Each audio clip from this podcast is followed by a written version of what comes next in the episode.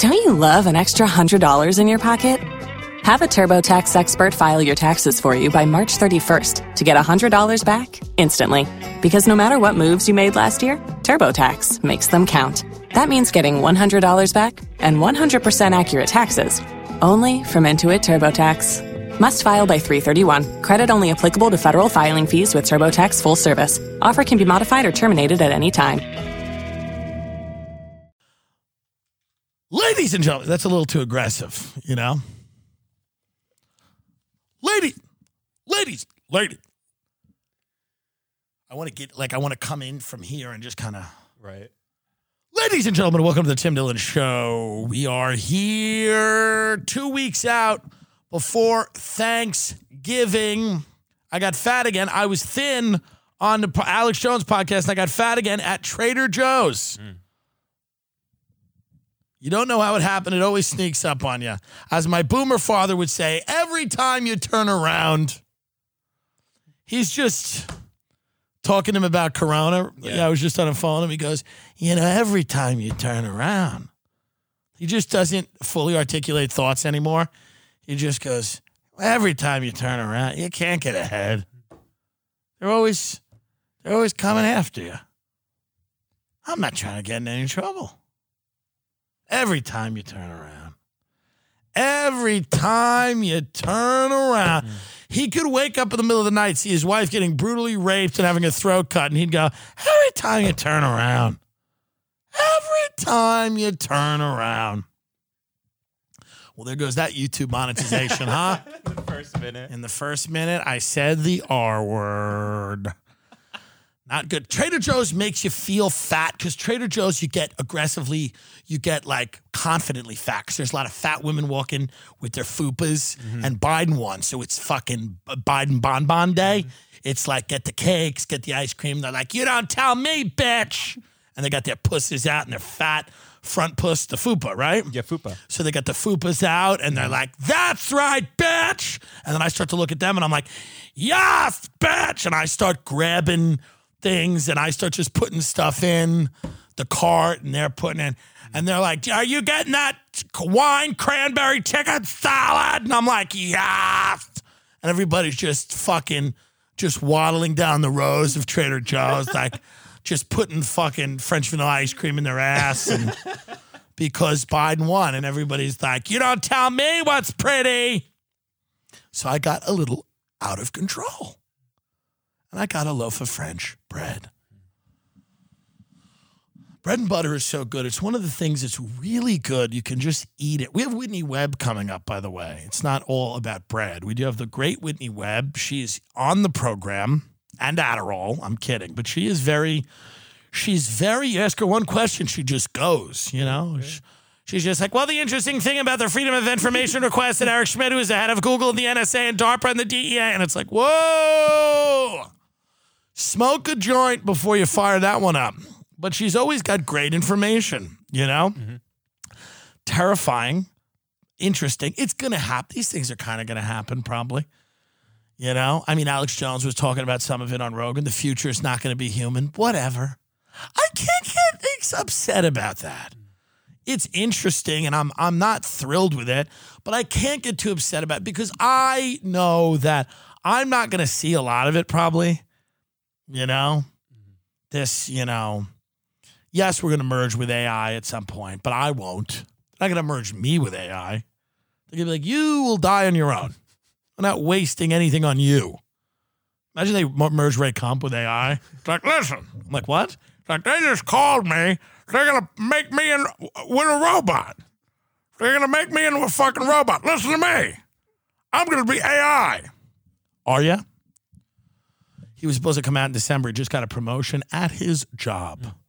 So, congratulations to Raymond Kump. He is a king. Finally being treated like a king. The Creek and the Cave in Long Island City closed. It's I really started my comedy career. It was a Mexican restaurant. Did it uh, serve expired food? Perhaps. Did it? Did they know how to melt cheese? Not really. You'd think that would be a prerequisite for a Mexican restaurant, melting cheese, but that's okay. They, it was about comedy. A lot of great comedians came out of there. Not really. but some. Donald Glover went there once, so they, they just say Donald Glover. He was like, just stopped in there once. Rebecca Trent, the owner, loved comedy. And we appreciate her. She allowed comedians to go in there and get better at comedy. And then the big brouhaha happened when the Legion of Skanks podcast, my friends, Luis J. Gomez, Dave Smith, Big Jay Oakerson, booked Milo Yiannopoulos to appear on the program uh, last year, and the comedy community in New York threw a fit. And they threw this woman, Rebecca Trent, under the bus big time. Now, this woman, and I knew her, she had Thanksgivings every year and Christmases for people that did not have the money to fly home to their families, comics that had moved to New York City, or people that just didn't have families to fly home to. She had Christmases for them. She raised money for several comics that had cancer. She allowed certain comics to like almost basically live at the creek and the cave that didn't have a place to live. And then everybody decided that all of that didn't really mean that she wasn't a Nazi. They went right at her. They said, well, this woman, yes, she's fed us and let us stay here and given us a place to do comedy, but a podcast at her venue booked uh, a gay conservative troll. So this woman, as you know, she's uh, a part of the German Bund, I guess. I don't know. But it was a split in the comedy community um, between the comics that were like, hey, respect the right of artists to do whatever they want, and the comics that were like, she's a Nazi, and I don't like Nazis.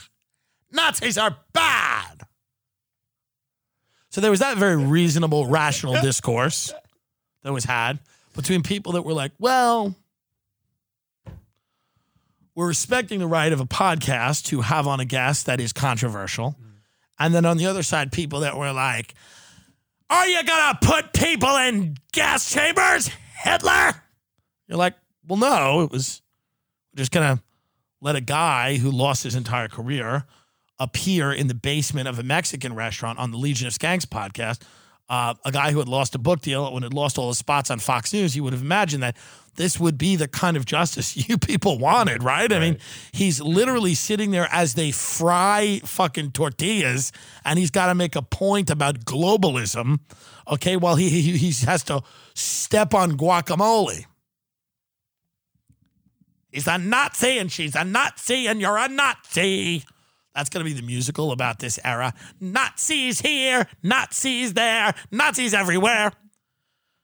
These people think it's like the sound of music, except in that era, there were actual Nazis everywhere. Now it's like everybody's like, so she never fully recovered from that, her image in the community. Not to people like me, we dig her, but the Looney Tunes. Now the problem is when you own a comedy venue, many of the people that that go there are Looney Tunes. They're maniacal. So when you uh, fall on the wrong side of Crazy Town, those people are angry at you, and that hurts your business because they say that you are supporting hate speech. And they had Anthony Cumia on, and people went nuts about that, and like, ah, bah, bah. And unfortunately, this woman never. And she called me, and I spoke to her about it. And I said, "Listen, Luis called me. I remember I was outside of my apartment in Queens. Luis goes, "Is this guy really that bad? Is Milo that bad?" I go, "I don't really think it's it's that big of a deal." But I said, "Then again, you're asking me, but I, I, I don't think it's that big of a deal." Um, that's me, but she called me and she goes, What am I doing? Am I doing the right thing here? I said, I think you are. I don't think it will end with Milo Yiannopoulos. I think if you allow um, people to shut down a controversial guest on a podcast, this doesn't stop with that guy. It just won't. And and she, you know, agreed with me. And now her business is closed. And that's sad but I think it was the it's the Corona lockdown. But part of it is that is a mind virus that's eating the minds of many people that you knew and that you were friends with. And uh, Biden's win will not cure them. By the way, uh, it will not cure them.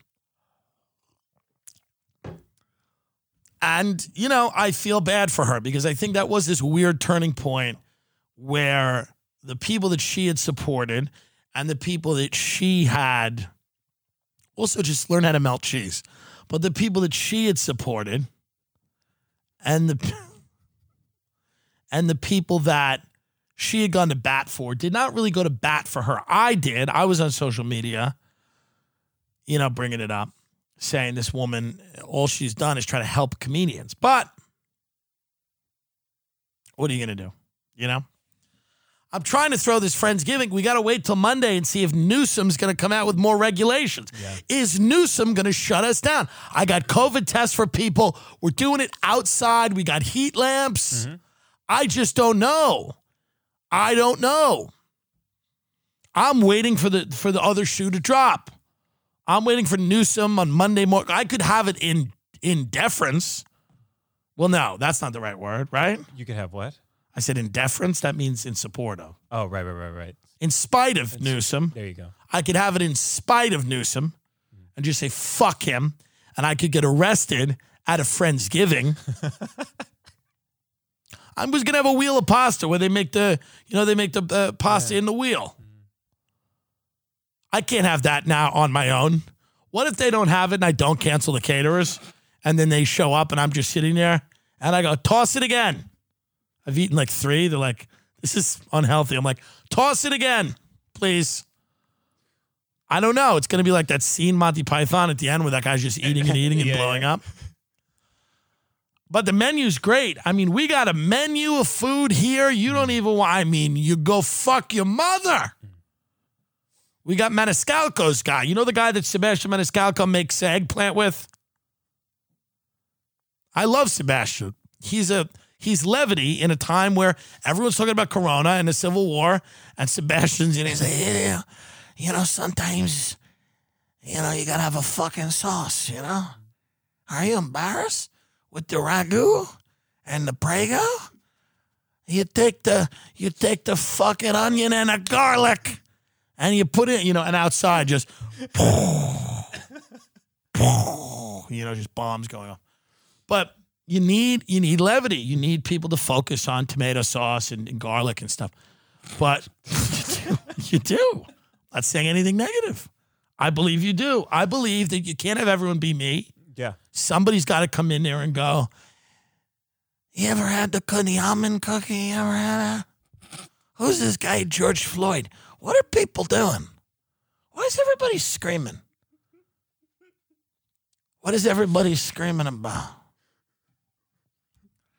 Who Breonna Taylor? What's Breonna's? You mean Brioni? The suits? I love those. They're suits. They fit their custom suits. Brioni. What are we doing? What are we doing? What are we doing here? You need that. You need somebody to come in and go, let's talk about pine nuts.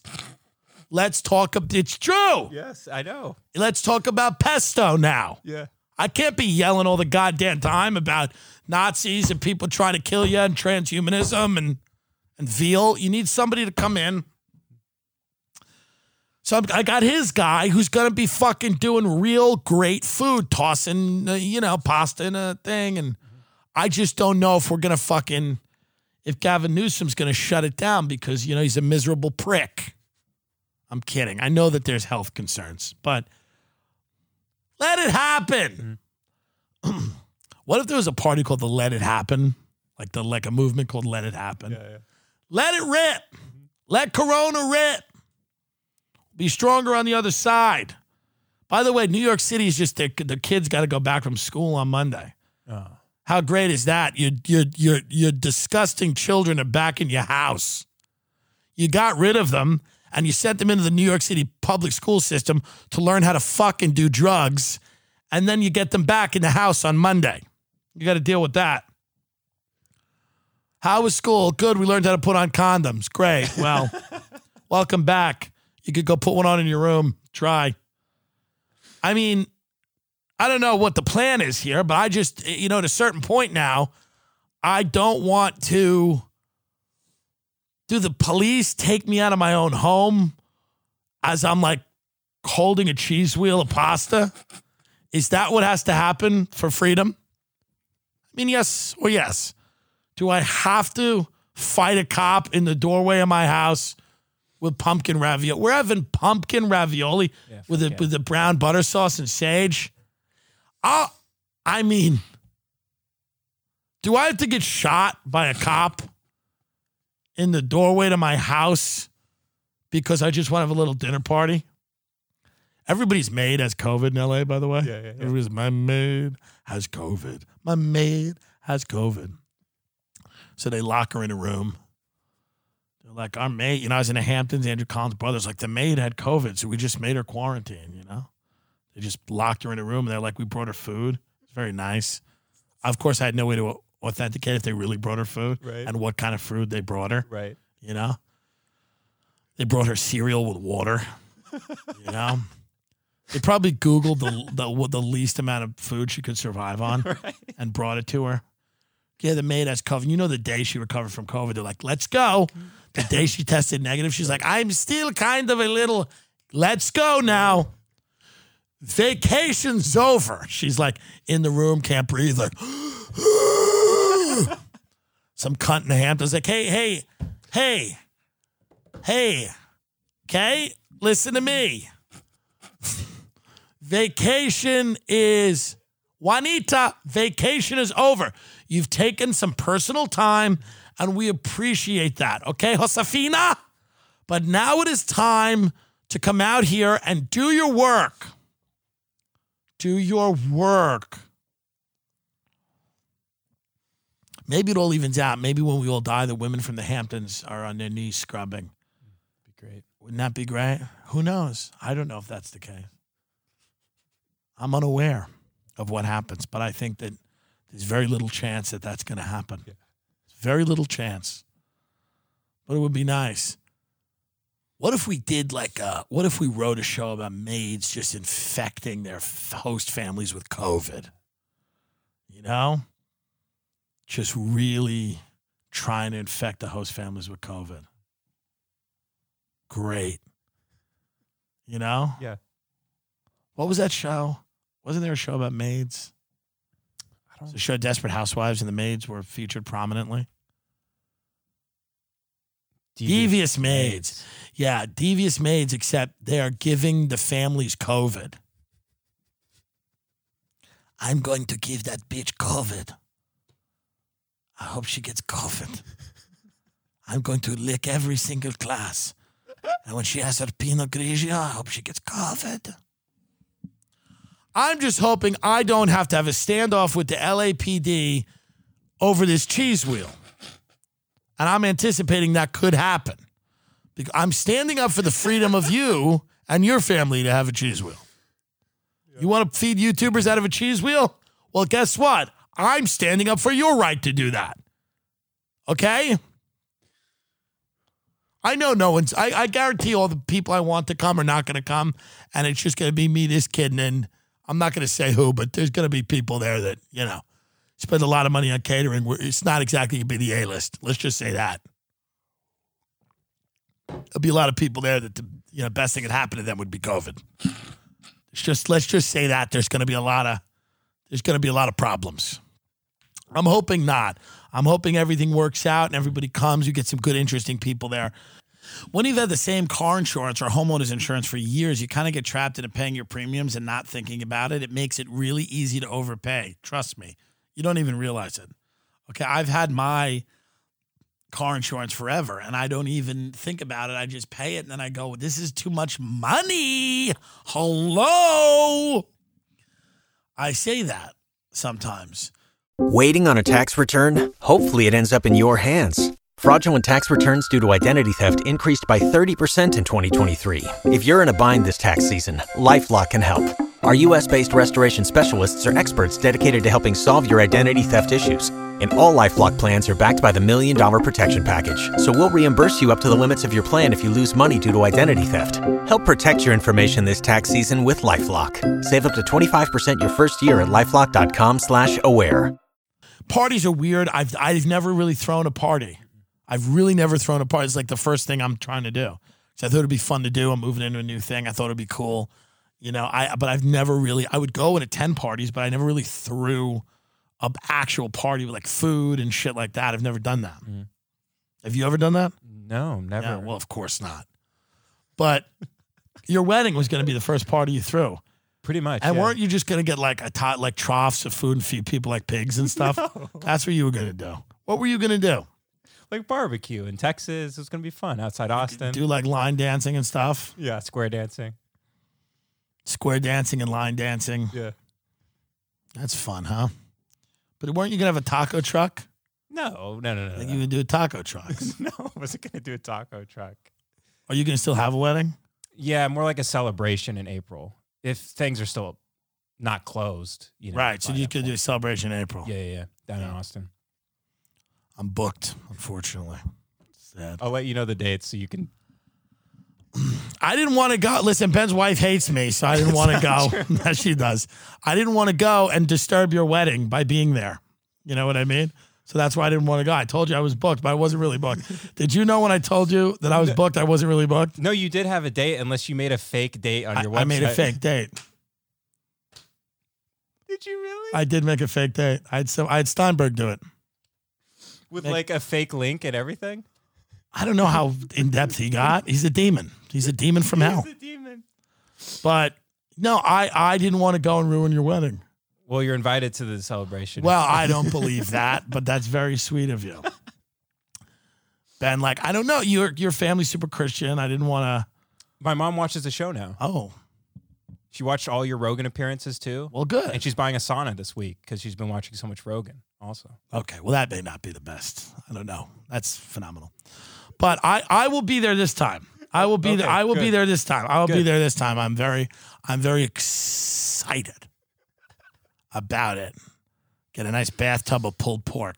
But my event, which will be a little bit more, uh, you know, I will probably be a disaster. I've invited some fatties. And what I'm concerned with is fat people can get violent. Truly, Yeah. they can get truly violent. Yes. And I've invited some real houses to the party. I mean, some big, thick, and and I'm just hoping that the spacing is is good because that it's not that big. What are you laughing about? There are some. Yeah, there's some big people coming. There's some there's some people that are large and in charge. Yeah. if they come. Some of them may not. You know, they might do what I did with Ben's wedding, where you go, "Oh, now, and then you send a gift, and I sent a beautiful gift. Yes, you did. This is our joke. I didn't send a gift because I believe if I don't go, I don't give you a gift. Mm-hmm. I don't give you a gift if I'm not there. I mean, that's just the reality. You know what I mean? You know, I'm not going to go to Dan's wedding. He's got a few more days left. A few more days left of this before he's out of here. We block him. You know, it's just what happens. Ben's the only one that's going to stick around because Ben understands that uh, without him, I would just be committing acts of domestic terrorism. I said that to the girl at Whitney's, the girl from Cheer. You know, this this this white trash rat that Whitney had in her house. What do you not, what do you think I care? You know, this tattooed animal. Whitney thinks Cheer. Whitney Cummings thinks Cheer is like a big. Can you shut the stop it? Hmm. Whitney just likes poor people and she likes to play with them like Play-Doh. So she likes to. she likes to bring them in her hot tub and she's like, wouldn't it be fun if one day you weren't desperate? Maybe that would be fun, huh? Do you think that would be fun? I don't worry about anything ever, but I bet you do. And I bet the nights are cold. Are they cold? Are they cold? We'll get in the hot tub. And so she has this meth head in her hot tub who's a cheerleader, which, come on, like competitive cheerleading in Texas, like I give a shit. So I walk in. Supposedly it's the most watched show on Netflix. I don't give a fuck. Everything on Netflix mm-hmm. sucks. The Queen's Gambit sucks. It sucks. It's bad. Everything's bad mm-hmm. now. It's not good. The chess thing they should make is when Bobby Fischer went nuts and went into Jews. We have a fun chess story. The day of 9 11, Bobby Fischer called a radio station, and started going over to Jews. Why are we? That's a fun chess story of how he went to there, how he became that. That's a fun chess story. Not fucking, hey, this bitch likes doing taking pills and chess. Who cares? So nothing's good. I don't care if it's the most watched show on Netflix. What's the second most watched? The Ranch with Ashton Kutcher and that other guy? so, yeah, yeah. The most watched show on Netflix means shit to me. I don't care what people do. Some idiot who's got, got uh, swimming around in a bathtub of sweet tea and fucking is it just longs for a time that she could see her own foot is watching people do tumbasalts and is impressed so i care i think not i think not oh they have a lot of followers on instagram i want less followers I want less followers because I don't want to feel guilty because the end of this is a Heaven's Gate cult. We go to the Hale-Bopp Comet and drink poison. I will get all of you to drink poison. My point is this. I go over to the house and this this girl, who's this, I'm sure is sweet. She's with some other kid. They're all tattooed. They're in decent shape. I'm unimpressed. I'm there because I want food that Whitney will purchase, which I, I always offer to buy, but she buys, and I think that's a better system. So they're in the hot tub, and I go, and and, and uh, one girl says to me, she goes, "I really lucked out with my manager." Because I lucked out with my manager because she's like, "I want to build businesses around my passions and not just do random brand deals." She goes, "I also really am looking for guidance. I want people to guide me and steer me in a direction, but I don't want to be controlled. I just want guidance." And she goes, "What would you like to do?" I looked at her and she was in the hot tub. I looked at her. And I said, "I want to commit an act of domestic terrorism." Do you understand? So I'm looking for someone to help build a terrorist network around my passions. Do you understand? And not just random brand deals. I want guidance. Imagine somebody in Al Qaeda being like, what I like about this organization is that I don't feel controlled, but I'm given guidance. Given guidance by the Saudis, the CIA, bin Laden. The girl kind of laughed. She's like, cheer. No one cares. No one gives a shit about your shitty lives. I don't care that they put them on Netflix. I don't care that uh, uh, you know it's a big deal on Netflix because uh, there's so much heart. These kids have so much heart. Yeah, they're on meth. One of them went away for CP, Yeah. child porn. Yeah. he's got a lot of heart. He's got too much heart. He's good on with CP. Stop glorifying these shitty things that no one cares about. I'm a competitive cheerleader. Stop. Get grow up and graduate school. Yeah. And go work at the Dairy Queen and make the blizzard good. Let's not call it cheer. Let's call it people that will make blizzards in five years on Netflix. Future Blizzard Makers of America on Netflix. And there's nothing wrong with that. I respect the Blizzard. We might get one later. But Whitney's got them over, you know, and Whitney's like, "Show me your scars. Show me the scars of your of your poverty." Whitney's pretending. Whitney's got like nail people coming in. Whitney's like, Whitney's like, these these are the people that do the nails for uh It was Cardi B, right? yeah, Cardi B. These are the people that do the nails for Cardi B. And literally, as she said that, I'm at her table, and I, and, my, and I go like this. I go, is is there two marinara sauces or one? I wanted two. And these kids are like, what? I just want to build businesses around my passions. Like what? Meth? Pull her up. Get the girl up that was on there. She did drugs. That's all right. She's a good person. We respect her. Yes. What did she do? She did some crank. Go to the mugshot. What did she Oh, do? yeah, yeah, yeah, yeah. There you go. What'd she do? She's a little crank. There's nothing wrong with that. I respect that. Oh, possession of marijuana, I think. Oh, marijuana. All right. Well, I feel bad now. Stupid. What else? I thought it was something good. I thought it was something good. Well, there's a CP guy as well. Well, he got a CP. Who cares? Let her smoke. He was over too. He's he's like a weird vegan, and the other guy was a pescatarian. And the other guy goes like this. The other guy goes, "Yeah, I'm a pescatarian. What kind of weirdo only eats fish?" I'm like, "I love fish, but if you're gonna take a moral stand, it's ridiculous." Um, That is a lot of weed. what'd she have? Uh, a usable quantity in the amount of two ounces or less. Yeah, that's not a lot. Not for these people. They just smoke weed and go to Whataburger. And we got to watch it like it's fascinating because they can do a somersault. These kids have so much heart.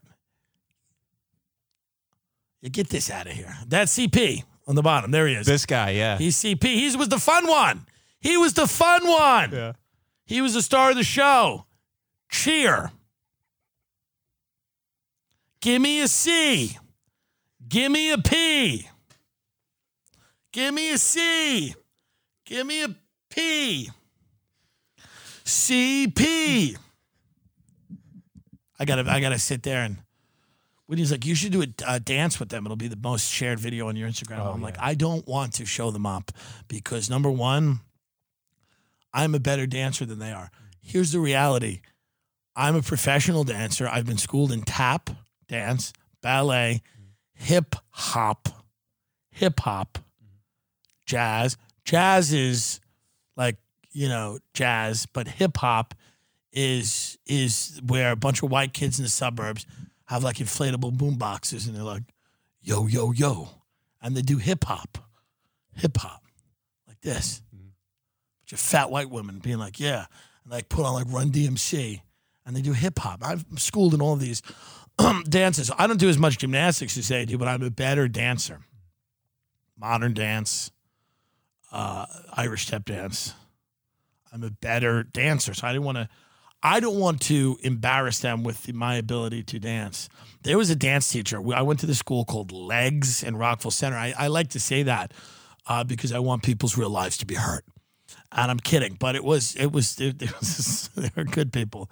The woman who I'm talking about is clearly dead. I'm not going to say her name. Okay. Her name was Cece, and she was a dance teacher who always showed up drunk, and she was a bomb ass dancer though. And I was like, you know, I was like like nine and like like just starting to get fat, and then me and this other kid used to compete. This kid George.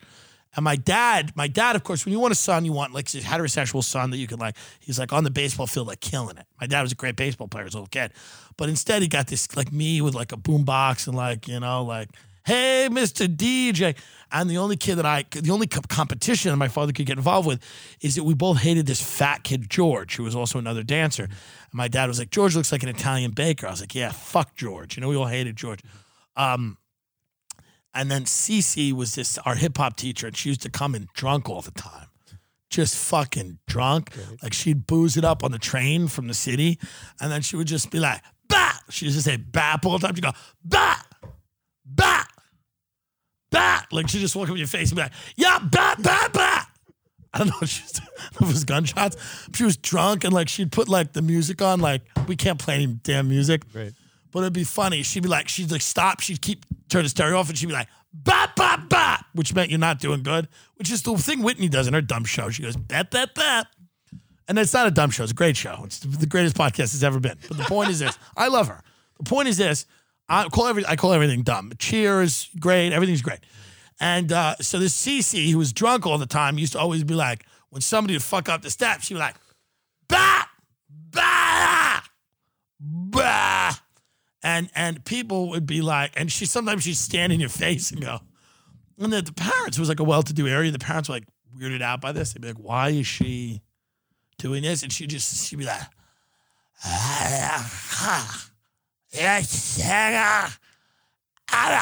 and then she would just start like, but she was a fucking good dancer.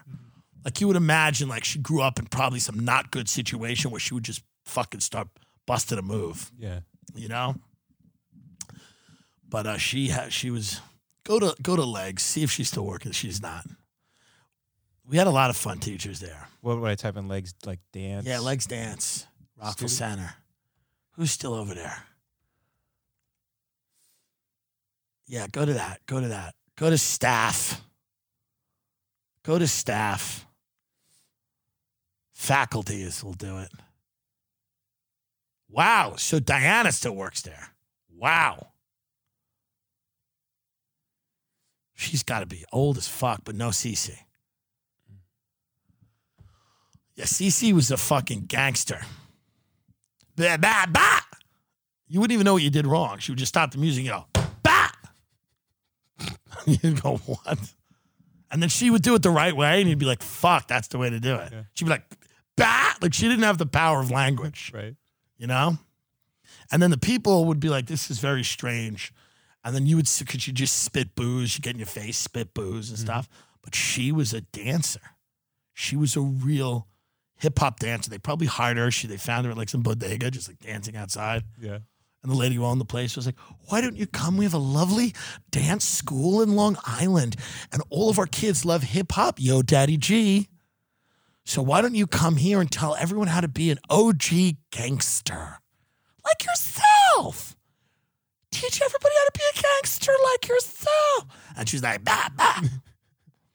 and she would just show up so shit faced. But she was a fucking gangster. I wonder if we could find her. We're never going to be able to find her. Can't find her. We can try. Try CC dance. And then legs Yeah. like that. I don't know how to spell CC. Oh, wait, hold on. I feel like that's her. Uh, I don't know if that's her street name. No, it's not CeCe Peniston. it might be her street name. Yeah, maybe. I don't want to call out her for her whole government. Bat. We should call. Can we call Legs? Are they open right now? Let's see. Let's let's call Legs right now, please, and find out what happened to CC. I'm very I'm very concerned. Call them right now. Call them right now, Let me see your phone. please. Thank you. Call them right now. Where is CC? What is she doing? Hi, I'm the only famous person that's ever went to your school. I'm kidding. I'm not famous, but I'm doing better than these other fucking. I'm doing better than Fat George. My dad was like, he looks like a baker. I'm like, we're all faggots, just so you know. I know you're having fun being competitive, but we're all faggots here. Sorry.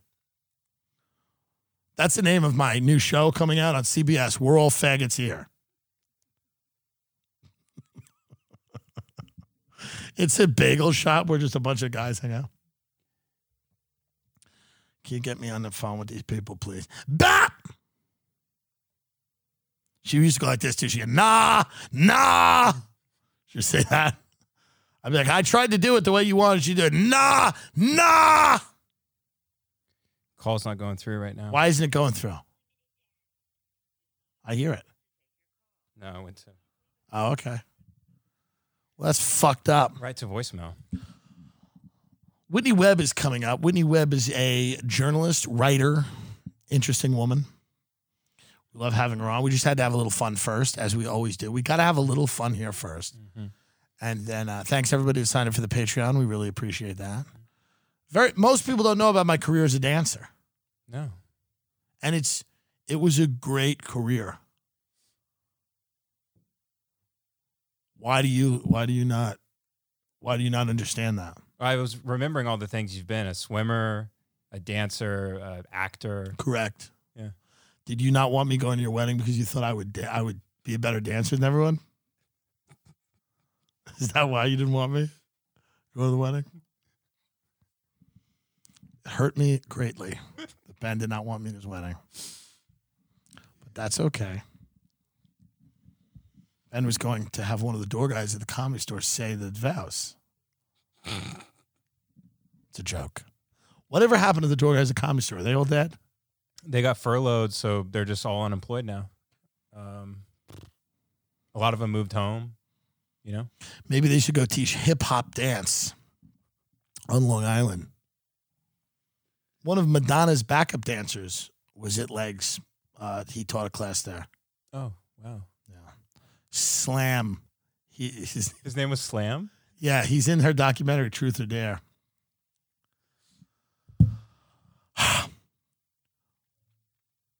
Whitney Webb is coming up. and We did what about an hour with her? About an hour. Do an hour with Whitney, and it's good. She's got some good stuff. Uh, you know what's coming up, man.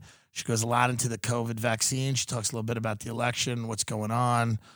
You know, there's just a lot going on here, kids, and you better get ready for it. Better get ready. My dad calls me, and goes, It's just gonna be me and my wife and her daughter for Thanksgiving this year. No, like, are you coming or are you, what are you doing for Thanksgiving? Right. You know? He's like, It's just gonna be us three, and you know, we'll just we'll see what happens. Every time you turn around. Every time you turn around, you just it's something else. This is other one. This is other big one. It's something else. Every time you turn around, it's something else. She's getting her head. It's just two guys like bashing her head into the uh, into the, the counter of the dining room. Yeah. My father just looks. His blood splattered on his face. He goes, "Every time you turn around, it's something else." Whitney Webb. Ladies and gentlemen, welcome to the Tim Dillon Show. We have returning favorite, fan favorite, one of my favorites, Whitney Webb, independent journalist. Go and support her right now at Patreon, Whitney Webb MPN, uh, which stands for Mint Press News, which she quit, but that's still her name on Patreon. She also has a, a channel on Rokfin, which is a YouTube alternative that monetizes. She can make a little bit of money there. Uh, she's also got a book coming out about Jeffrey Epstein and this sordid affair. Um, and we, we have her on today because so much is going on. And uh, we just had a presidential election, we think. And we wanted to know what what is your take on these voting irregularities? Is there anything there? Well, I think the election is a is a total um, mess, and I think you know in terms of um, what is is going on right now in the U.S. in terms of, of the election, I think basically there's a situation that's being engineered where we're having where they want one side to accuse the other side of orchestrating a coup, and have the other side accuse. Uh, uh, their opponents, I guess, of, of doing the same thing. So basically, Republicans accusing Democrats of a coup and Democrats accusing Republicans of a coup, leading towards this sort of what I would argue were sort of the foundations of what uh, could become a sort of an engineered civil war type scenario. So I do think there are some sort of um, issues with the election system. But oddly enough, a lot of people um, in the Trump circuit aren't really focusing on what I think a lot of the issues um, are you know, there's a lot of emphasis on voter fraud as opposed to election fraud. And I think a lot of the causes for concern have to do with um, the increasing control of Silicon Valley in the election system and also uh, the fusion, really, of Silicon Valley with the federal government. And uh, Silicon Valley, of course, most of those billionaires were backing Biden by a significant degree, but they also, you know, donate to Republicans, but they donate signific- significantly more uh, to Democrats. And actually, uh, the DNC, a lot of their top tech officials, like their chief technology officer, their chief security officer, come from places like Facebook or Twitter. And uh, Facebook and Twitter and Google also were part of the operations uh, center for the election run by DHS um, where they I don't think they honestly should have been there because uh, they're they're very politicized entities, right? But in terms of like what was going on and specific claims, I mean, there's a lot of accusations being you know thrown around. So I'm just trying to speak in general terms, right? Because there's a lot of different things that different people have been pointing to. Um, but I, I, definitely think there's just a lot of um, a lot of efforts to get people really divided um, right now uh, as we go into the so-called dark winter that we've been hearing a lot Right. about and trying to keep uh, you know y- people mad at their neighbors for having the lawn sign of the other uh, opponent or, or uh, Right. another political candidate instead of being you know paying attention to a lot of these billionaire groups like you know the World Economic Forum or some of these Silicon Valley billionaires and whatever that definitely have agendas that no one supports or most Right. Americans want to Now, what support, about the machines? The, the the voting machines. There, uh, there's a company, and I forget the name of the company, but you're gonna know. And they are they have a lot of uh, a lot of the voting machines are are this company, and supposedly Trump is now tweeting about them, saying that they're an issue because they switched uh, half a million votes in Michigan uh, from Biden to Trump, but they caught that glitch. But he's wondering about what glitches maybe weren't caught.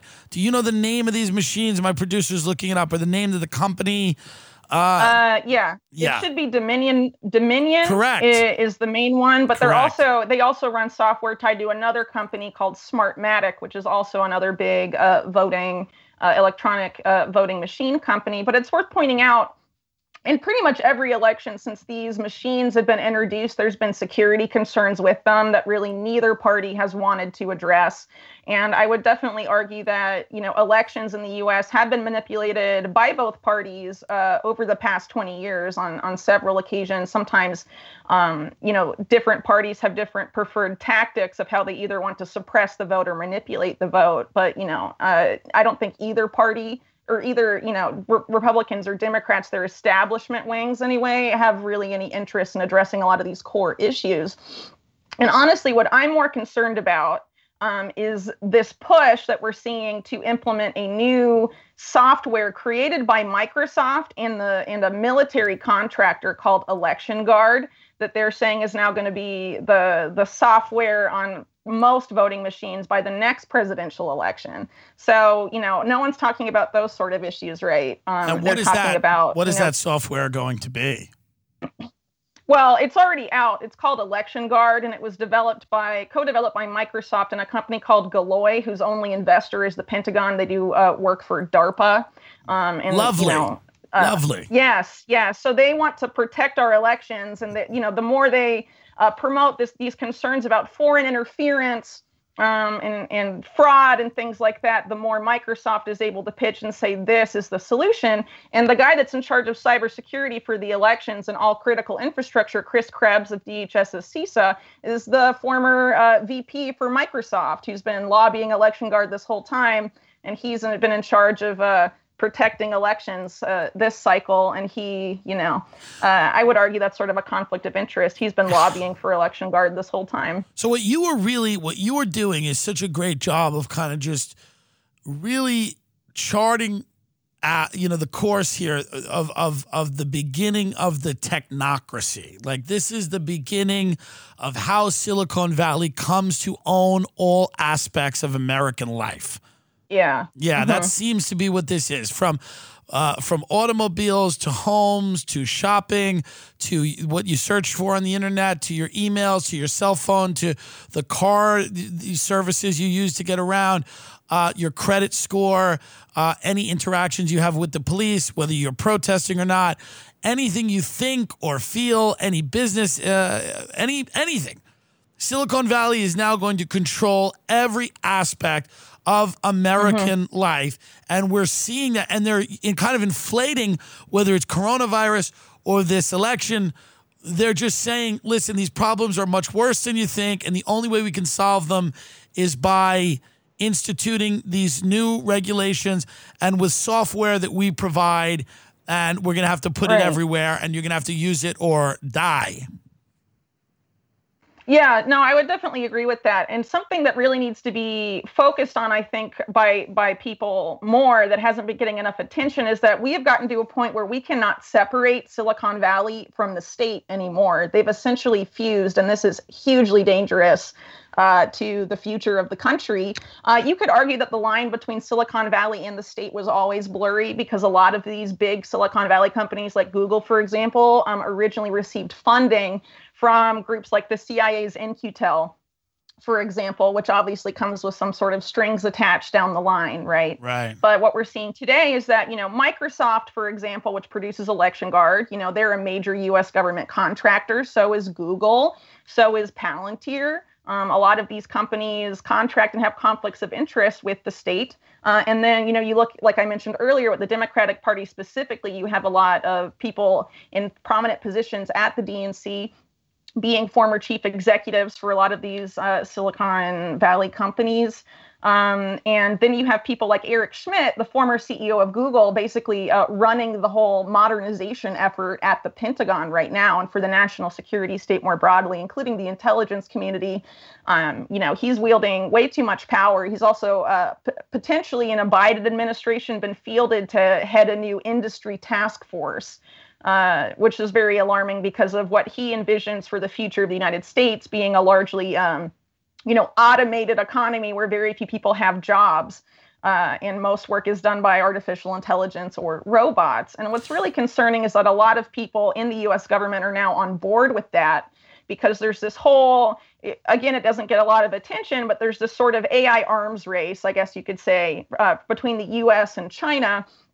And people like Eric Schmidt in Silicon Valley and people in the military say that it's essential for the US if the US is to remain number one uh, in terms of military hegemony and economic hegemony, that we have to have better AI than China. And the only way to do that is to extract more data uh, per citizen than China does because China has an advantage of a larger population, uh, more developed smart city, mega city functionality. Uh, more people have smartphones, so they can get you know a lot of more data than people are getting than than the U.S. government right now or these Silicon Valley companies can extract per person in the U.S. So the idea is to get a lot of these uh, smart cities uh, going, which have, you know, uh, basically smart cities are just full of all these sensors that constantly pull in more and more data and um, to basically advance what's often referred to as the fourth industrial revolution in the United States to an extent far beyond uh, what probably most Americans want. And a lot of this is being done under the guise of combating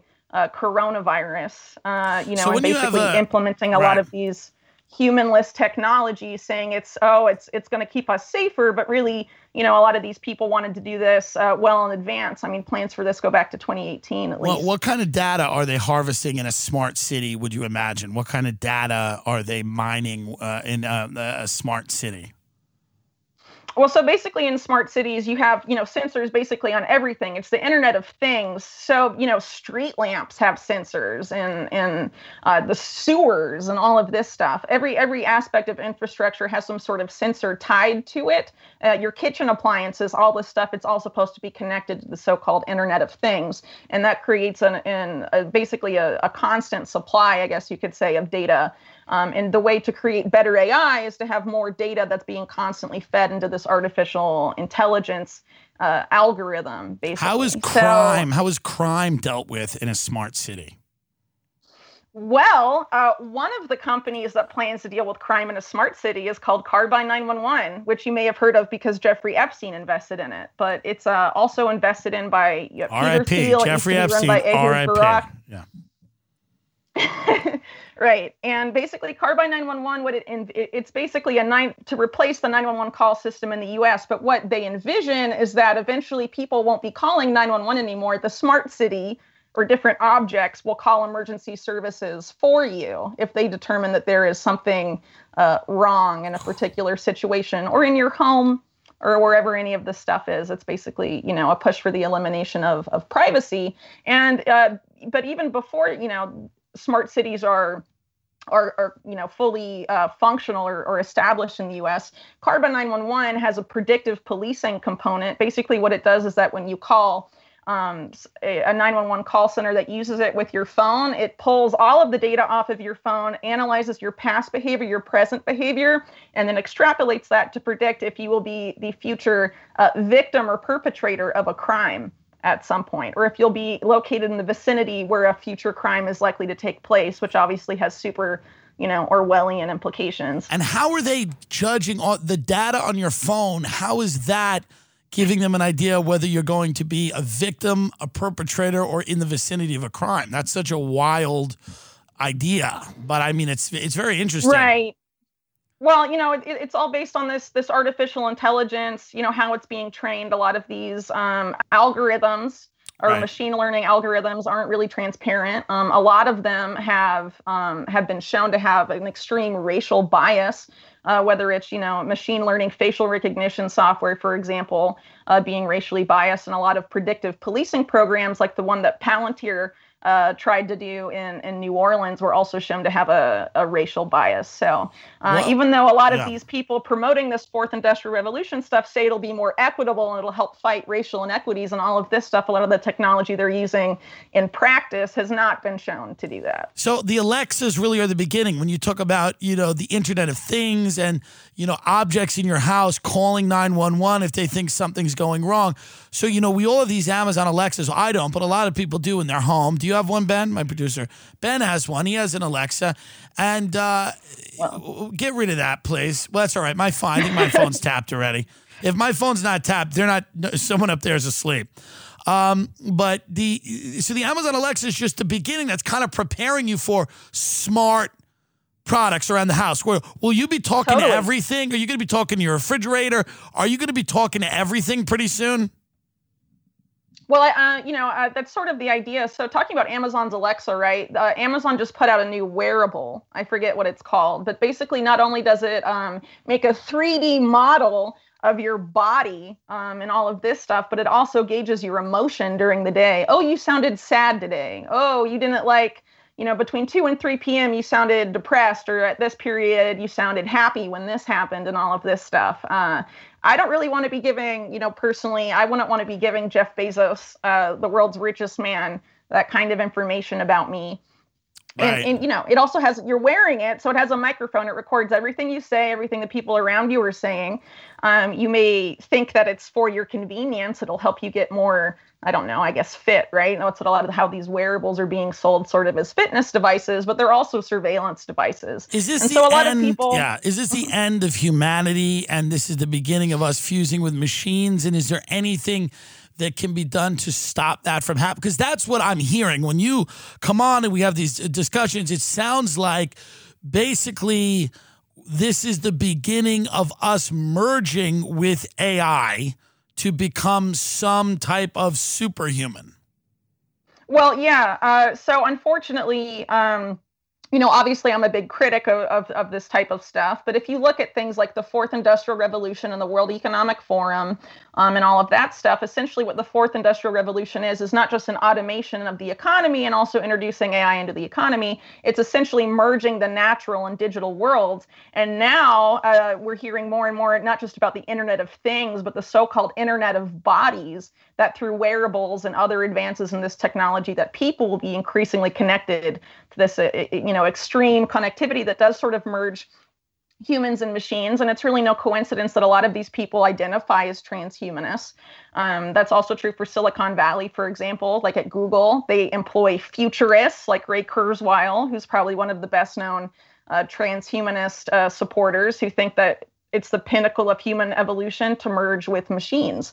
Um, the question, the, the issue is, is that, like I was saying earlier, a lot of these very powerful individuals think it's necessary for the only way for the US to maintain military and economic hegemony is to implement this stuff farther than anyone else has done up to this point. It's the only way to have our AI be number one because that's where they're saying the economy is going and it's the next industrial revolution. So to be the market leader in, you know, for national security purposes, we have to be there first. This should really alarm a lot of Americans because when it comes down to economic hegemony and military hegemony, the, these people do not care what regular Americans have to say about that. They're not going to put this to a vote. They're not going to ask people's opinion.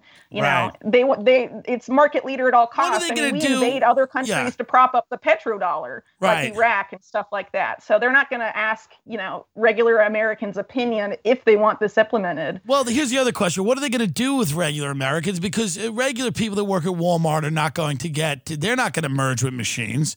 So, what's going to happen to all these people when we have AI doing all of these jobs?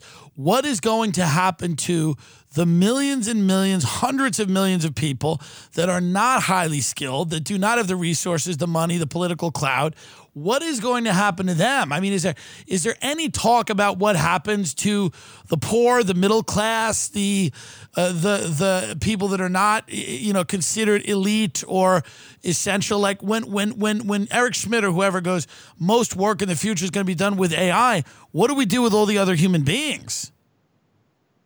Well, uh, basically, you know, there's a lot of talk from these people, the World Economic Forum, which, by the way, is all billionaires, a lot of very predatory billionaires and so-called vulture capitalists, you know, compose the World Economic Forum.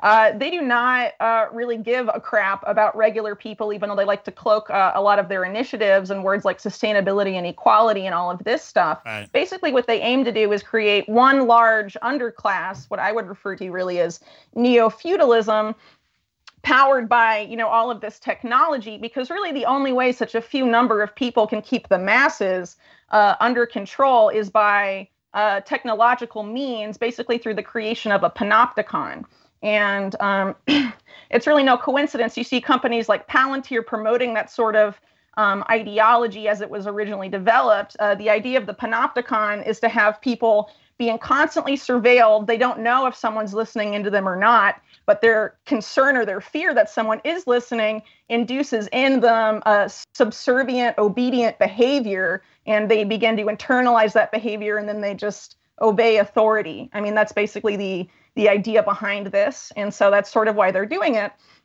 and if you think about it, the only way for those people to maintain uh, this extreme inequity that we see in the US right. now, for example, is for them to implement some sort of system like this. And they know that, especially now, because of what's gone on, especially over the course of this year, those inequities are worse than ever. And at some point, people will rise up and ask for a bigger piece of the pie. So these people are thinking how to prevent that from happening. And a lot of that has to do with the implementation of these Orwellian surveillance technologies, which, by the way, uh, the national security state tried to implement a lot of this after 9 11, but were unsuccessful in doing so.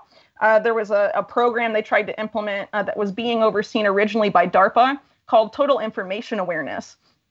And basically, there was pushback from groups like the ACLU and even mainstream media saying that this would erode and eliminate privacy in the United States.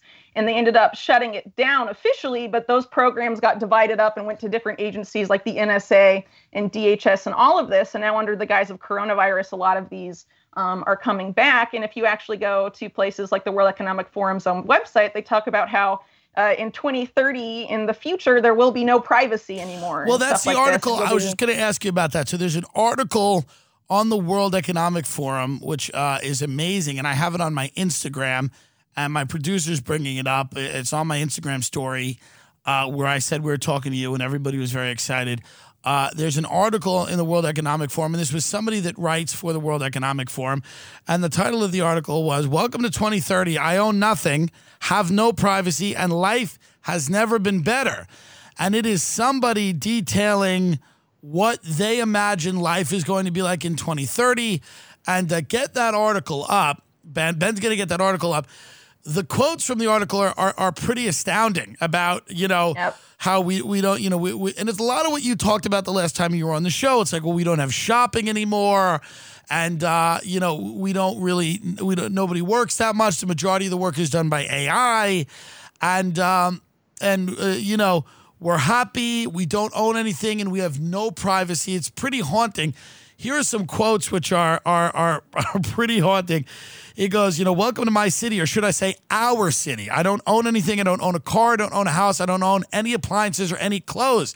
It may seem odd to you, but it makes perfect sense for us in the city. Everything you considered a product has now become a service. We have access to transportation, accommodation, food, and all the things we need in our daily lives.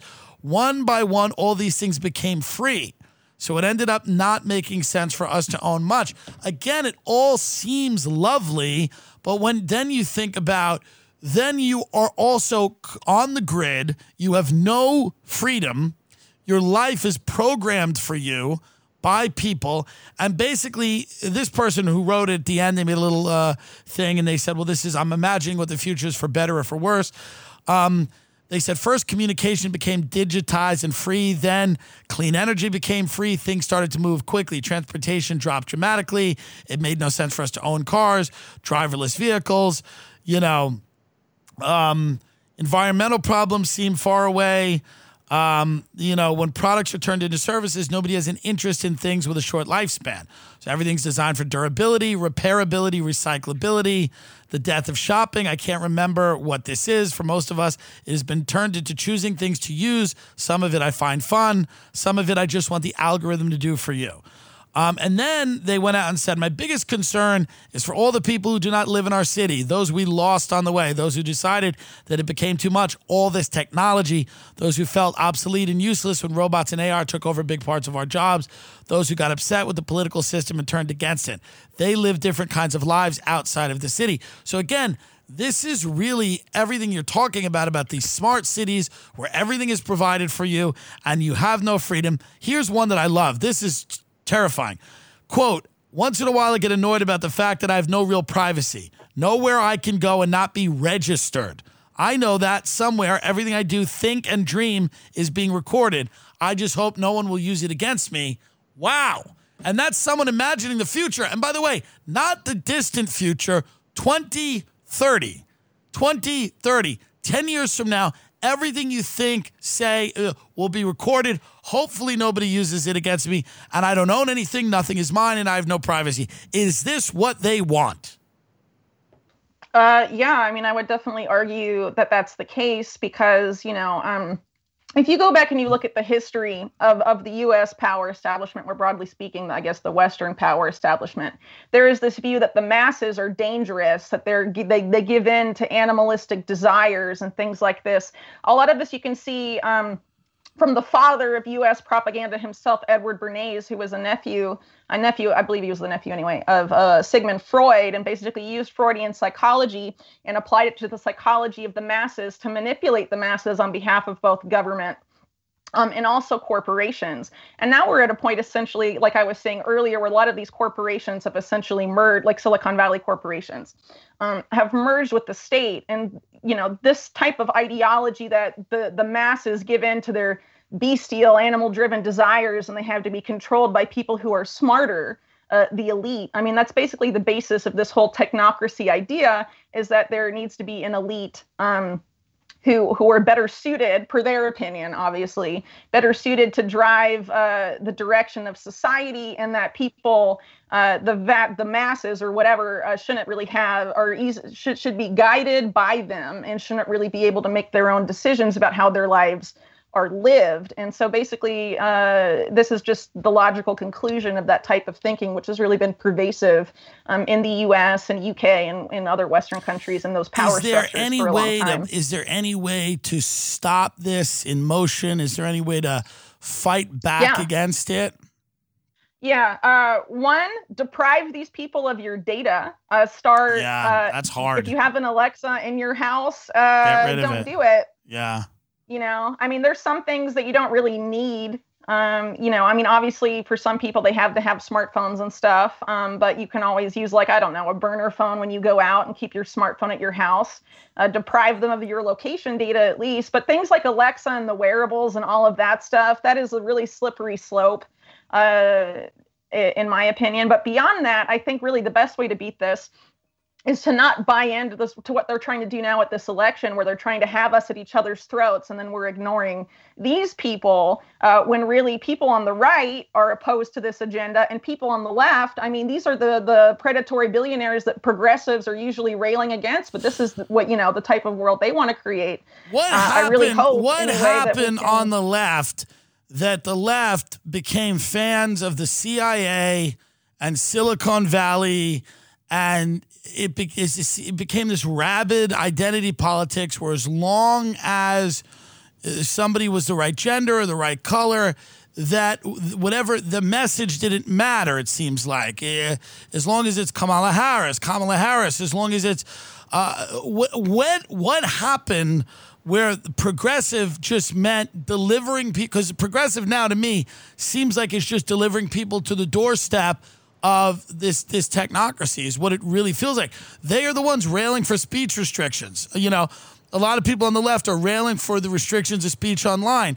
They want to get people deplatformed. They want people to not earn any money. They want people to be regulated. They want people to be watched. What happened? How did they get the left? Which, when I was growing up during Bush, the left was the one saying we shouldn't be going to war. We shouldn't be monitored. We shouldn't have a, an oligarchy. And why now does the left seem to accept all of that? Um, well, I think a lot of this started to happen during the Obama years specifically, and a lot of hopes for reversal of Bush era policies were placed on Obama. And then obviously he continued a lot of those policies, but then the focus became by and large on identity politics. And you were told in a lot of cases you couldn't criticize Obama because he was a person of color and things Right. like that, that it was racist to criticize Obama era policies, which is just ludicrous if you bother to think about it. But I really think most of the damage was done after the 2016 election, particularly under the guise of RussiaGate, where we saw people Right. like former C- like CIA directors themselves being added to ca- you know left-leaning cable news channels to deliver people on the left the news themselves. So you don't even need things like Operation Mockingbird and things like that, where the Right. CIA would compromise or utilize journalists. You have the CIA directors themselves marching out and telling the public what to Yeah, it's think. like it's like to believe. Operation Mockingbird. How quaint quaint. It's like now we just have John Brennan Yeah. on Morning Joe. Just pull up a chair, here's some coffee, and tell us whatever horse shit you want to tell us for an hour. Yeah, well, like on MSNBC, you have like the the daughter of uh, Brzezinski, who was national security advisor under Jimmy Carter, who was over oversaw Operation Cyclone, which created Al Qaeda, Right. right, and right. was involved in a lot of very uh, controversial things. Um, and a lot of these agendas that we're seeing play out now, he was involved in setting the foundations for that, and now she's, you know, uh, a major talking head on on the left network, right? But at the same time, um, you know, there's a lot of censorship in independent media and alternative media done by these Silicon Silicon Valley platforms, and they they definitely censor people on the right, but also on the left. And a lot of the ones they censor on the left are actual progressives that have attempted to, Right. you know, uh, carry the torch of the ones, you know, in the Bush era. You know, Cindy Sheehan, for example, who was a really famous anti-war protester during the the Bush administration. Um, you know, she's still around and has a podcast and all of this stuff, but you never hear about her anymore and she's still saying the same stuff and promoting the same policies she was promoting then. Uh, but unfortunately, you know, in in establishment left media discourse today, I mean, you don't really see uh, voices like hers elevated anymore. Instead, you see, you know, people like Russia Gators or you, people like Rachel Maddow. Uh, and on all that stuff, those are supposed to be the the thought leaders of the left, right? When So- where is Ghislaine Maxwell and why is she not what's going on there? Why is she not why why is there no trial? Is this because of COVID? Well, they pushed up. Remember, they pushed off the trial until like next July, and who Right. knows what state the U.S. will be in then, Right. and if, if there'll, there'll even be a trial. I think Right. that's really convenient. Um, you know, I, I think also just because of everything that's going on, no one's really paying attention to Epstein news anymore. Like. Bill Barr just came out and found no wrongdoing uh, in the uh, with Alex Acosta and the Sweetheart deal, and it's worth pointing out that Bill Barr used to be at the same law firm as Epstein's defense lawyers, and then the whole issue of his dad having hired Epstein at the Dalton School and all of this stuff. Yeah. And you know, there were still people in the pro-Trump wing saying that Bill Barr is going to fight the deep state, and here he goes being like, nothing was done wrong in the Epstein Sweetheart deal. What do you who do you think you know. QAnon is? If you had to speculate as to the who is QAnon or what is QAnon, I mean, we know it's some kind of troll operation at this point. You know, I mean, what do you think it is? Do you think there was any truth to it at any point, or was it always kind of trolling? I mean, it seems to be a bit, you know, it's it's clearly over the top and ridiculous. They also, you know, it's kind of like, you know, they keep stringing these desperate people along that there's going to be some Yeah. big event coming and nothing can stop what's happening and everyone's going to jail and just you wait and see and trust the plan and everything like that. What do you what do you what do you think this is? I think it's a I think it's a U.S. driven intelligence psyop, um, and I Yeah. think basically the target of it is to have. Uh, you know, uh, th- a demographic that would normally be most vocal uh, against uh, perceived government tyranny, uh, people on the right, gun owners, things like that. Um, basically, to have them completely docile, sitting there being like, "Yeah, we'll just trust the plan and it'll all work out." And even in some cases, you've had QAnon cheer on regime change in Iran, war with Iran, uh, martial law being declared um, Right. things like that when these people before would have opposed those things. And it's worth pointing out that really the roadmap for QAnon was uh, was originally developed by a um, an Obama advisor named Cass Sunstein, who now is advising the the World Health Organization about its vaccine global vaccine agenda. Uh, for COVID 19. But Cass Sunstein, uh, during the Obama administration, he wrote about the need to infil- for the government to infiltrate conspiracy movements in order to reverse the uh, general trend of conspiracy movements fostering a distrust in the government and to instead foster a love and trust of government. So then you have QAnon pop up and it's, oh, we love Trump, we love the president, we love John Bolton, we love Sessions and all of these people who were obvious establishment swamp monsters to use, you know, Trump vernacular or whatever. Um, you know, put all your faith in people like that. When John Bolton is like the most insane, that you know, like crazy neocon guy, Yeah. and you're going to put his your trust in him that he's going to end the wars. You know. Yeah, I, just mean, that's it's so amazing to watch these guys even after you know this we have this election and you know they're still up there going trust the plan, don't worry about it. I mean, it seems just like a grift. I mean, it's clearly a grift. Yeah, but so here's the thing with QAnon too. QAnon was basically designed to be a giant straw man where everything that is uh, bad now they're saying all these conspiracies that are inconvenient right now are merging with QAnon, and that Right. inclu- includes people like Robert F. Kennedy Jr. Right. and Children's Health Defense, which are critics of, of the pharmaceutical industry and the vaccine industry in general. You know, there's the Washington Post coming out saying that they're merging with QAnon with no actual basis, but they write a whole article about how uh, people that um, you know, promote vaccine hesitancy, like Robert F. Kennedy Jr., are national security threats. And you had Q, uh, the FBI come out last year saying QAnon is a domestic terror threat and all of this stuff. And now they're trying to link people that are critical of the pharmaceutical industry Right. to so QAnon. QAnon's That's a really great. alarming. They're a- treating enemies of Yeah. corporations like enemies of the state. QAnon's a great whipping boy for a lot of people that just want to get inconvenient questions about certain government policies and certain people Or Epstein. or Epstein or any of that stuff. What do you think uh, is going to happen with the new coronavirus lockdowns, which are certainly on their way? Um, yeah, I think it's going to be really not good. Um, you know, all we have to do is just really look at a lot of, uh, you know, the Biden transition team, I guess you could say, and what what they plan to do with coronavirus, and also the fact that Biden's transition team has adopted the the phrase "build back better," which we've also seen used uh, in Canada and the UK and all of these places, which comes straight from the World Economic Forum and this whole push for a fourth industrial revolution. These lockdowns, what they end up doing is forcing the closure of small businesses and medium-sized businesses, um, giving the vast majority of what was once their business to giant corporations like Amazon, for example, and in furthering this push of buying everything online, uh, having shop have, everything be either mobile app based um, or or internet based and sort of uh, promoting more of this contactless, humanless, uh, you know, uh, tech technology-based society. Um, that's basically what a lot of these lockdowns have ended up uh, engendering, and also creating a very, um, you know, uh, impoverished population, really exacerbating a lot of economic issues that existed before uh, coronavirus. But I mean, it's just absolutely outrageous that you had supposed coronavirus relief bills passed in the beginning of this year, and they were given to hedge funds like BlackRock to throw that money around. And a lot of these loans that were supposed to be for small businesses and it actually go to small businesses. And so, you know, we're at a point where we're going to have millions of Americans be evicted soon if there isn't some sort of relief bill passed, and nothing appears to be happening on that front. And that is really, um, really alarming. And the fact that politicians on in neither party are really talking about these issues um, is is is just very disconcerting and um, you know I'm, I'm really honestly worried um, about what's going to go down in the United States in the next few months What What um, do you think about? because they've been oh Yeah. sorry Mhm. Well, I was just going to say about these evictions that are coming uh, and the looming crisis that people have in terms of um, rent. What has there been anything that you've picked up on in terms of like, is there any plan to, whether it's a nefarious or not, is there any plan to deal with that? Because that's a coming catastrophe.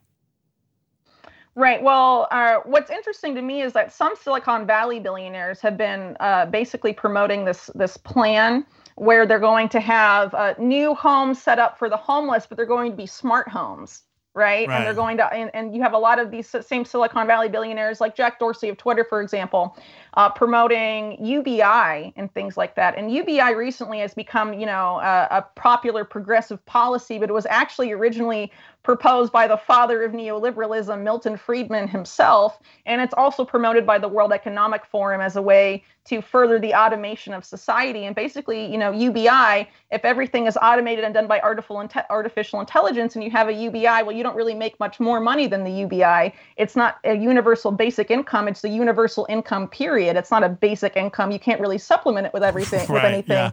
What if are you going to do? You're going to moonlight? You're going to moonlight as an for you. It's a assistant to a robot? wage. Yeah, it's a tough thing. You know, I, I'm I'm on I, I'm I'm I'm not excited about all this. I don't know how much I can do about it, but I'm, I'm certainly not excited about what is coming. And it sounds like sooner rather than later. Um, what do you think would be the way to handle the coronavirus? Would it be to just kind of basically say, you know, distancing and blah blah blah. What what what what level of scam are we dealing with here? It is a real virus. People do get sick. Some of them die. But what do we what do we think? What would we do? What's the way to, handle this? Have other countries done it better? What what's the way to kind of handle this without, you know, getting rid of human beings, getting rid of humanity? Uh, well, I mean that that's there's a lot of different. I'm I'm probably not like uh, Right. a- a- you know an epidemiologist or an Right. infectious disease expert, um, or whatever. But I mean, there's definitely things we've been doing that have not been working, and it's worth Right. pointing out that now, right before you know f- traditional flu season, you have the CDC saying quietly saying that they're going to stop collecting you know influenza uh, death data, and basically saying that regular flu deaths are going to be lumped in with COVID deaths now um, which obviously is going to over, you know, overly inflate things. But beyond that, uh, something that's been really disconcerting, in my opinion, is this shift away from talking about deaths and hospitalizations and talking just about cases. And if you look at a lot of this, the, these claims that we're facing a dark winter, we have to lock down and all of this stuff, it's all just about the number of cases, a lot of which can be asymptomatic. They're not necessarily people with symptoms that have to be hospitalized. And if you look at, you know, the number of cases compared to hospitalizations and deaths, it really doesn't add up in, in uh, you know, I don't really think a second lockdown uh, is really justified. And you also have to take into consideration too that you know a lot of this, uh, these desperate circumstances people are being forced into economically have an impact on people's well-being.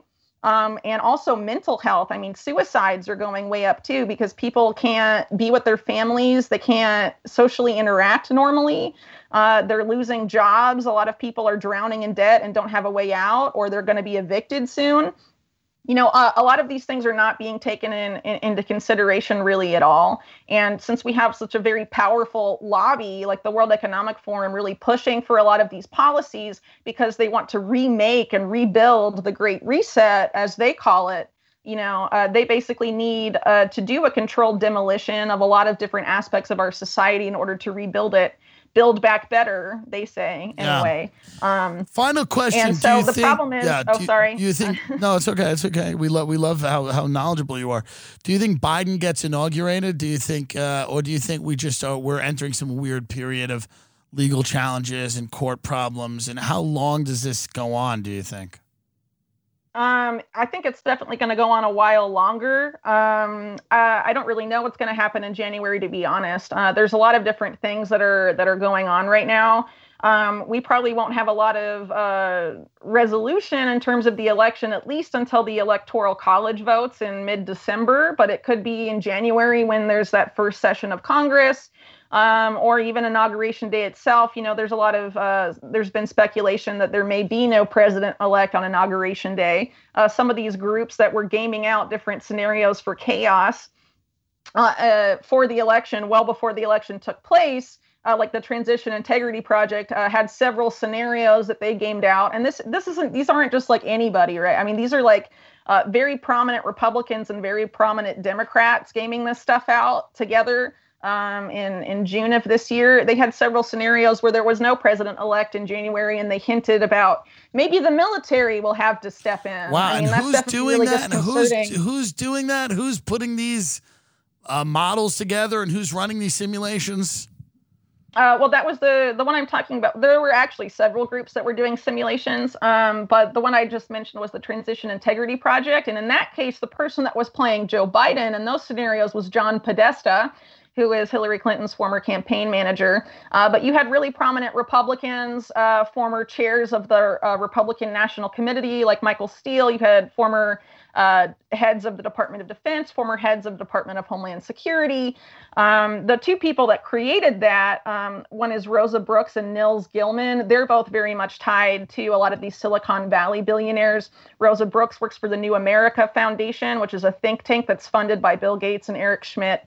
Uh, Reid Hoffman and Pierre Omidyar are all Silicon Valley billionaires. Nils Gilman is part of the Berggruen Institute, which is trying to build a transnational uh, group of experts and politicians and other figures to sort of usher in this fourth industrial revolution. Are these Eric simulations? Jack Dorsey are part right. of that. are the are way. these simulations? Um, are they every four years, or is this like a new one? The, like, what if It was a new thing Oh, nice. specific to this election. Yeah, in, What if- in June. What if we don't have a president? And they said maybe the military would step in.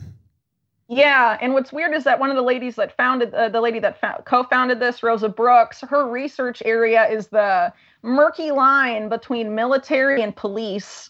Uh, in war zones and things like that. And they were basically gaming out scenarios uh, where, you know, the military may have to step in and all of that stuff. And what's very alarming is that, you know, the more chaos that ends up taking place in this post election period, the more the federal government can swoop in and justify uh, maximum order right as the antidote to maximum chaos. Quick yeah so, i mean it's, it's uh, it's terrifying. Quick before you go what is the anthrax story from 2001 because i remember that.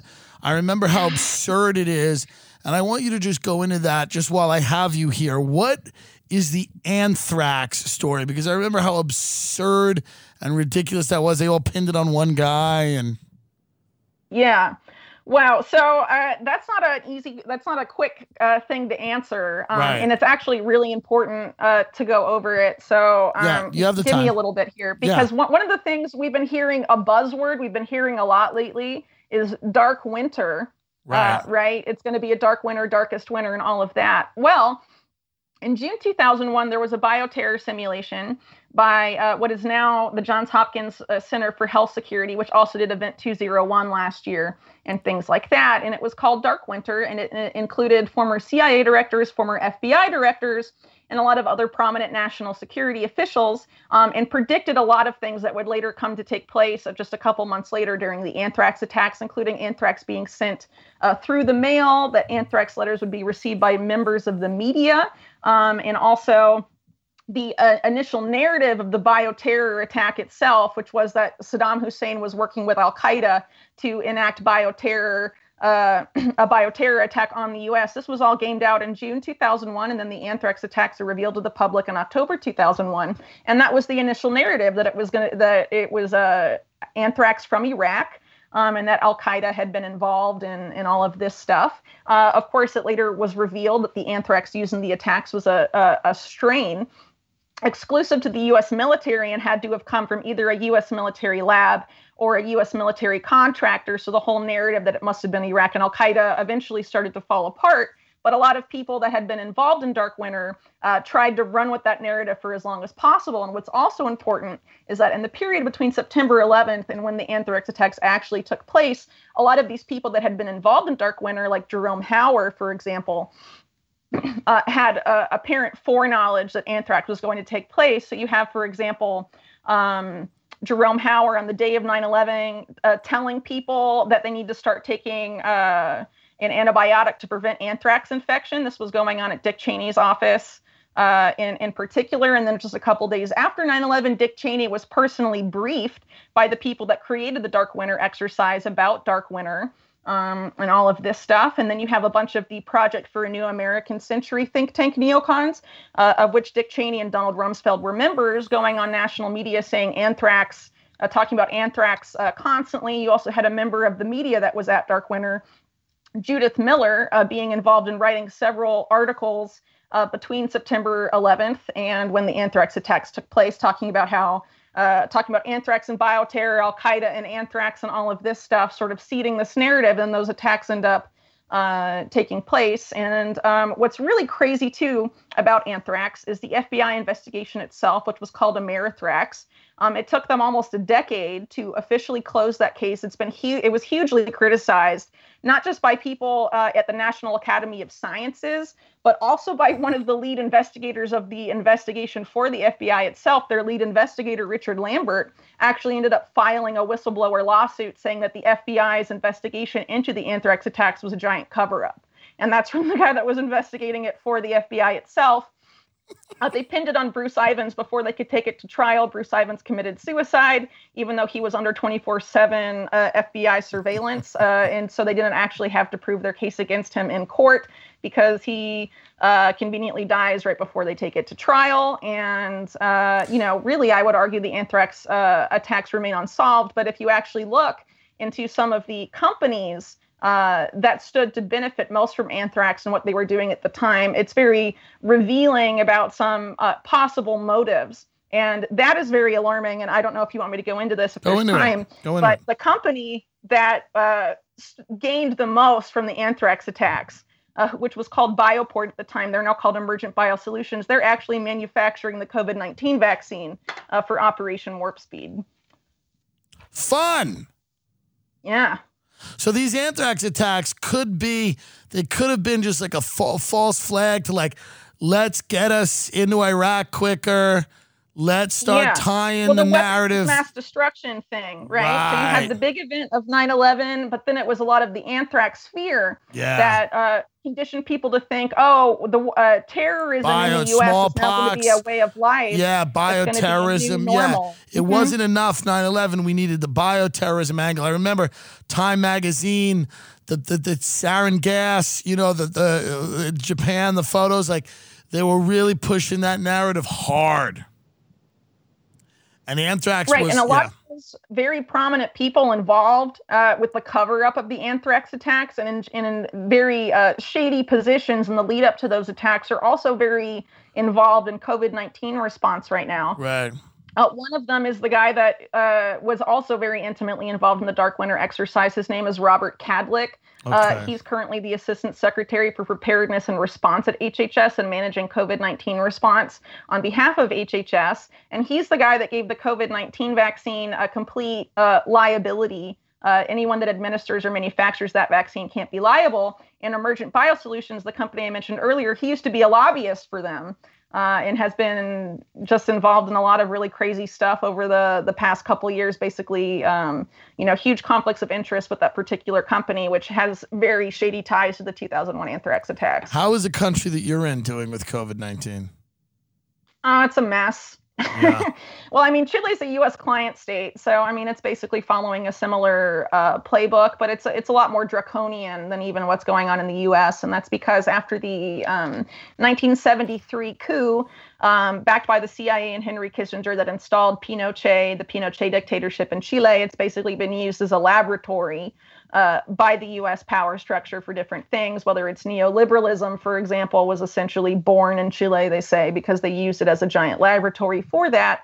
Um, but also, I would argue some of the more draconian uh, COVID 19 responses uh, that we may see in the next couple of weeks in different states in the US.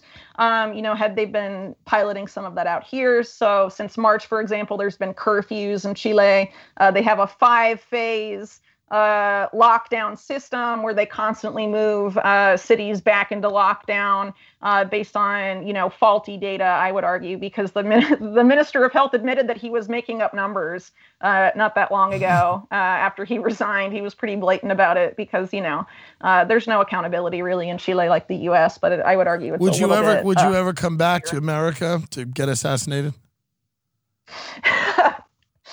um, I'd have to think about it. I don't Yeah. know. I mean, I have a toddler too, so I mean, just even the idea of getting on a plane with a, a little kid and have to make her wear a mask the whole time for an overnight flight, I, I doesn't really. It's a little, but you got to go on a book tour. If you finish the Epstein book, you got to go on a book tour. Well, if America's still left, I'll think about it. Well, we'll see. If we if America's not left, I don't think Chile will be left either. But who knows? Yeah. Maybe you got maybe you survive. Whitney Webb, thank you so much. You're always great. We always appreciate you coming on. Um, you know, you're you're you're you're you're really a thought provoking, great writer. Any pieces you're working on now that are coming out? You want to tease anything? Uh, sure. Yeah, I'm going to have some reports uh, coming out next week about Operation Warp Speed, which is something a lot of people have declined to report on because it's controversial. But it's worth pointing out that this is supposed to be the official COVID 19 vaccination program for the U.S. government. It's being run by the military. Top FDA officials are barred from attending meetings, even sitting in on meetings about it, let alone participating, which is pretty insane. Uh, you also have DHS, the NSA, and the FBI are part of Operation Warp Speed. Google, Oracle, Palantir are part of this thing. Yeah. Uh, it's being led by a, uh, a former vice president for GlaxoSmithKline, whose big obsession is bioelectronic medicine.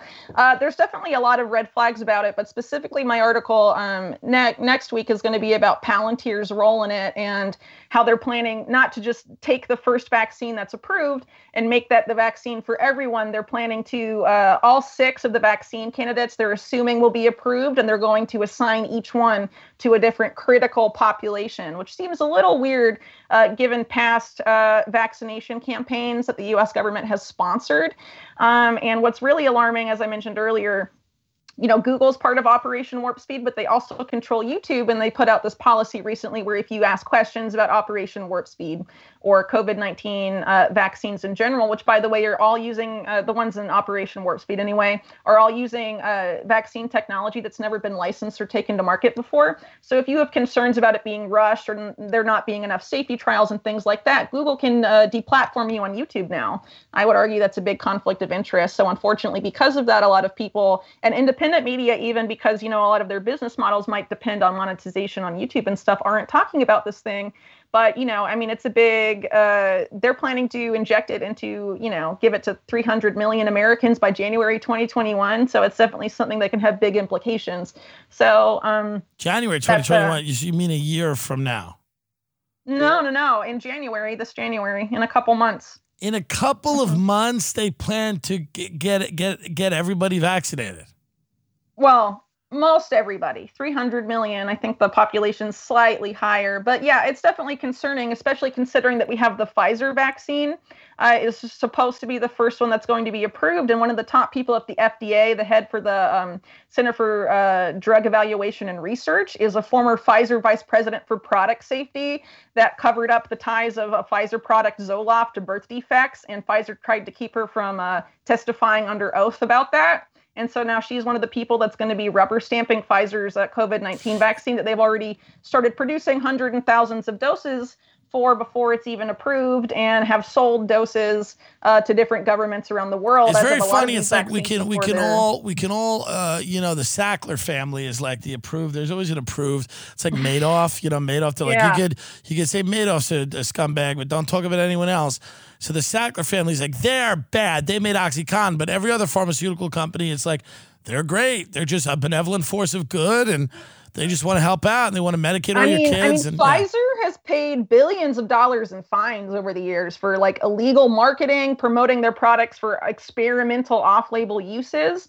Uh, they did an illegal drug experimentation trial uh, in Nigeria that killed 11 kids, and then tried to bribe Nigerian officials to cover it up.